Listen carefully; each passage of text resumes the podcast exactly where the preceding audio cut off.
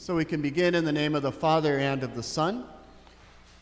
Anyway, um, I thought it was just something missing. The Holy Spirit, right? So we do this, like we pray all the time in the name of the Father, Son, and the Holy Spirit. We're Trinitarian people, we're Christians, and we know that we have one God in three persons, and we express that in the way that we pray. So as a kid, I remember once my mom said, I pray to the Holy Spirit specifically because I think he sometimes gets forgotten.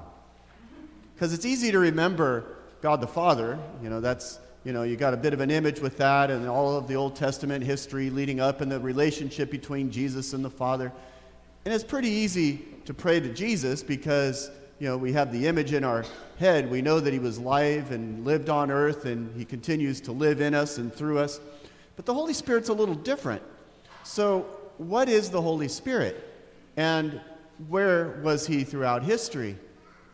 Well, that's actually a pretty long question. But to give a shorter answer to that, the word Holy Spirit literally comes from the Hebrew and it comes from the Greek. In Hebrew, it's ruah, and from Greek, it's pneumatos. Those two words mean literally wind or breath. So, for example, when Jesus is breathing on his disciples, then that is the breath of God. It's the wind, the Holy Spirit. He breathes on them. And so that, that actually parallels in the story of creation in a few ways. In the story of creation, you have the wind that's hovering over the water while God was creating the world through the Holy Spirit. And when you have God making human beings, he, he breathes his breath into Adam. And so that breath is the wind, it's the Holy Spirit that animates and gives life.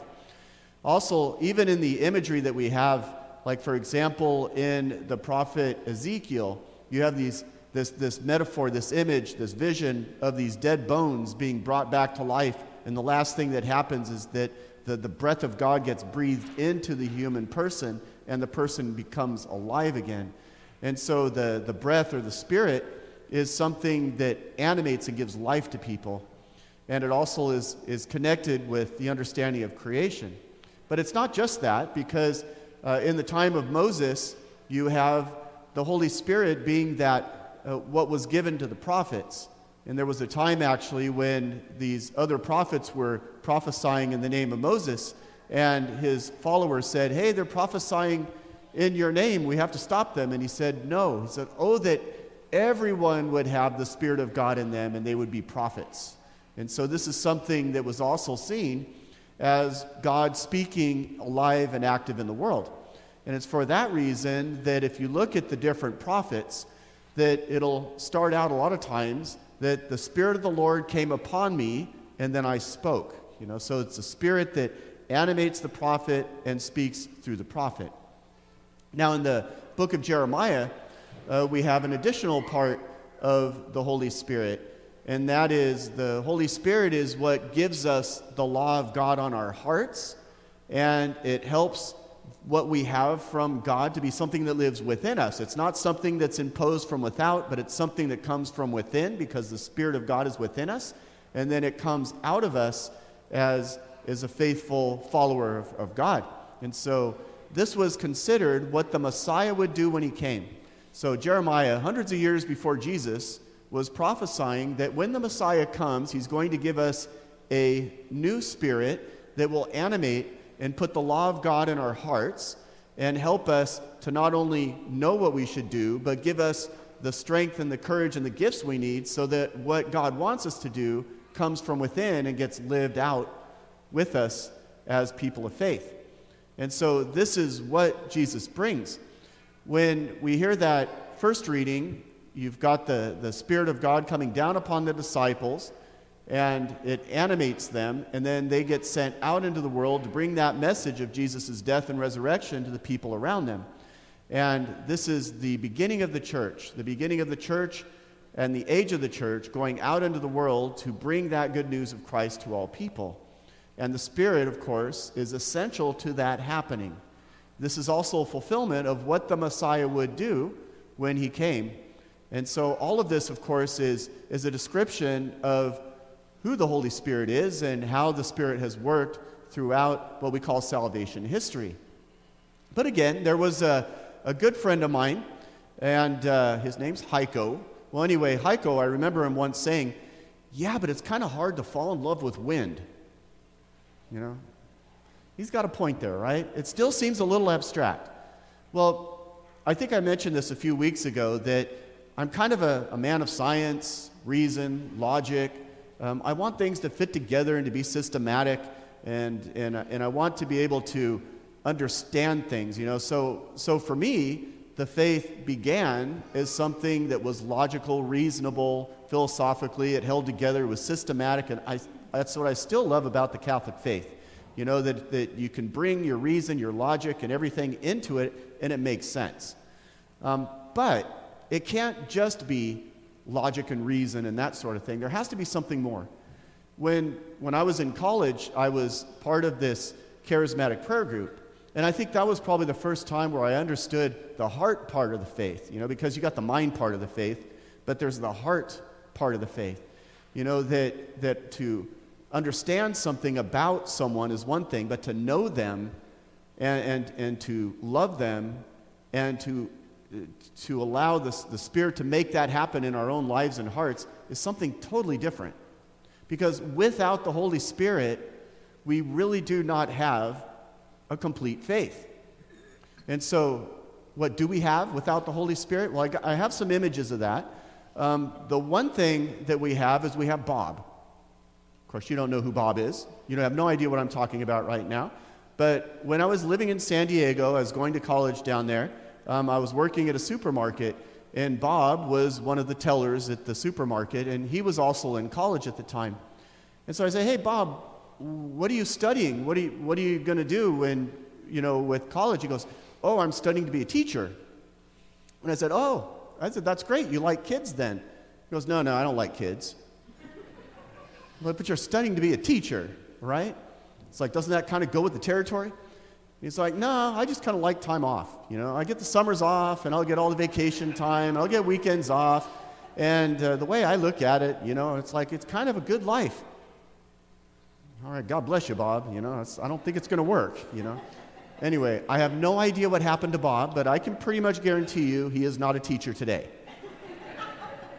you know, or not having the Holy Spirit is like when I was in Jerusalem once and I ran into a group of Christians and I was talking to them because they just happened to be from Southern Oregon, where I was from. And uh, so, anyway, as we started talking, I said, Hey, have you been to the Holy Sepulchre? You know, the, the, the place where Jesus was crucified, where he died, and where he rose from the dead, and you can still go there today and you can see these places. And, and they say, Eh, we, we never got around to it. I'm like, you went all the way to Jerusalem and you never got around to going where Jesus died and rose from the dead? Well, that's like no Holy Spirit, right? It's like you would go to Jerusalem and, and not even bother going, going to that sort of thing. All right, so the last one I'll give you as an example. There was a group, I should, you tell you what, I'm not going to tell you the name of the group. If anyone guesses it, I'll give them a prize.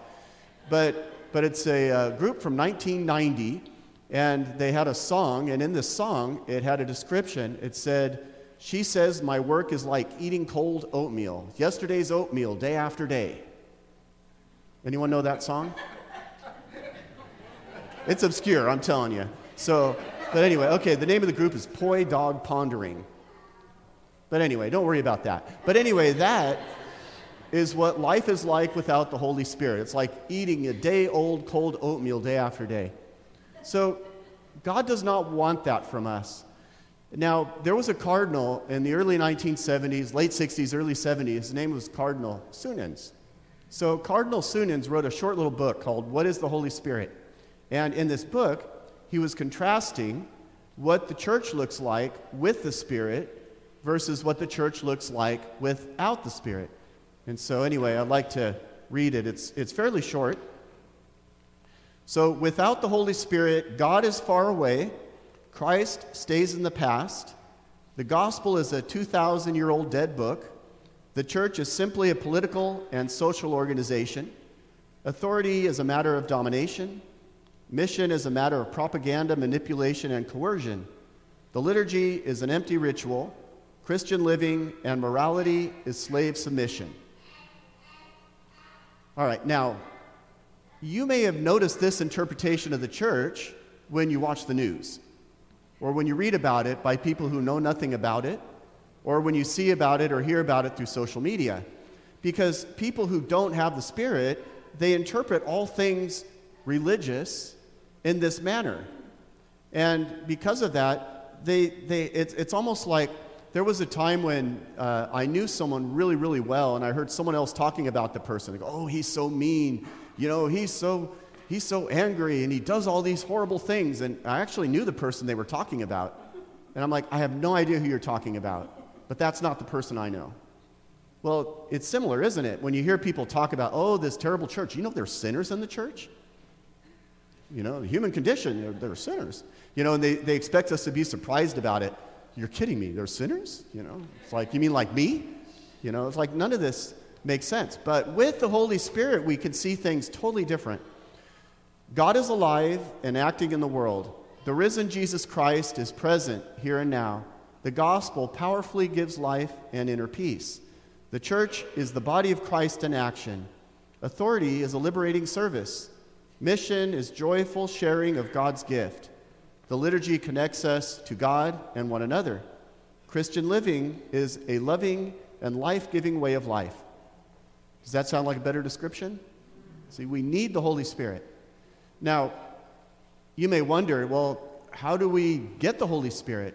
Well, the good news is that in your baptism and confirmation, we receive the Holy Spirit and those gifts of the Spirit. That's where we are reborn in the new covenant. And it also is where we receive these various gifts.